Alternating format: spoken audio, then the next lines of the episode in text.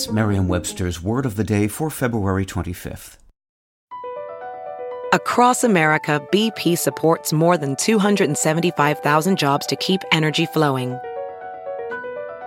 Jobs like updating turbines at one of our Indiana wind farms and producing more oil and gas with fewer operational emissions in the Gulf of Mexico. It's and, not or. See what doing both means for energy nationwide at bp.com slash investing in America. Today's word is nurture, spelled N-U-R-T-U-R-E. Nurture is a verb. It's most often used to mean to help someone or something grow, develop, or succeed.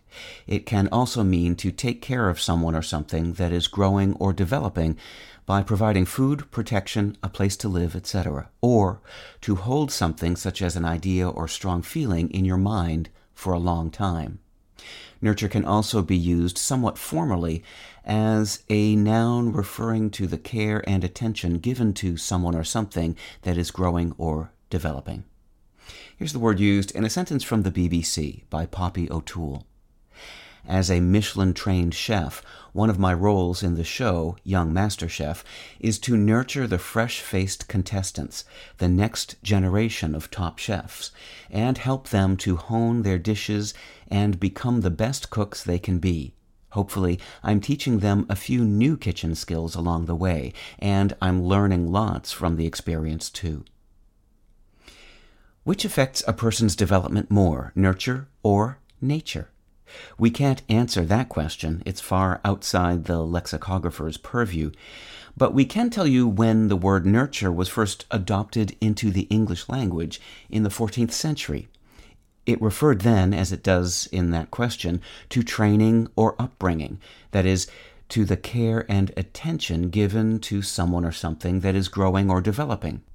It wasn't until a century later that the verb nurture settled into the language, first with the meanings having to do with feeding and caring for young, meanings the word nourish had been nurturing for a hundred years. The words come by their overlapping meanings etymologically.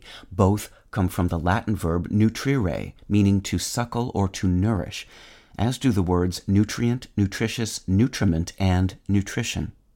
The figurative use of nurture, meaning to further the development of, didn't arise until the mid 18th century.